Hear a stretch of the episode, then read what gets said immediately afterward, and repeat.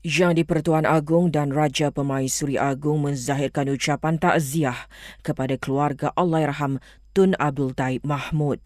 Tidak baginda, bekas yang di-Pertuan Negeri Sarawak itu merupakan tokoh yang telah membawa impak cukup besar dan akan sentiasa dikenang terutamanya oleh rakyat bumi Kenyalang. Eh, dalam perkembangan berkatan, orang ramai boleh beri penghormatan terakhir kepada Allahyarham di Dewan Undangan Negeri Sarawak bermula 8 pagi hingga 11.30 pagi ini. Jenazah kemudian akan dibawa ke Masjid Demak untuk disolatkan sebelum dikebumikan dengan istiadat pengkebumian negeri.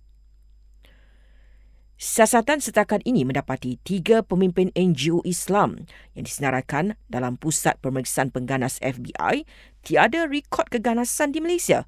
Jelas Kementerian Dalam Negeri, penegasan itu penting kerana Malaysia juga ada agensi yang bertanggungjawab dalam aspek keselamatan dan kompeten dalam membuat tapisan. Malaysia bakal guna beberapa keedah baru seperti diaplikasikan di Jepun dalam pengurusan bencana negara itu termasuk penggunaan AI bagi atasi masalah banjir. Polis Kelantan memaklumkan kes culik melibatkan dua kanak-kanak di pantai Kemayang, Bacuk kemarin cuma salah faham.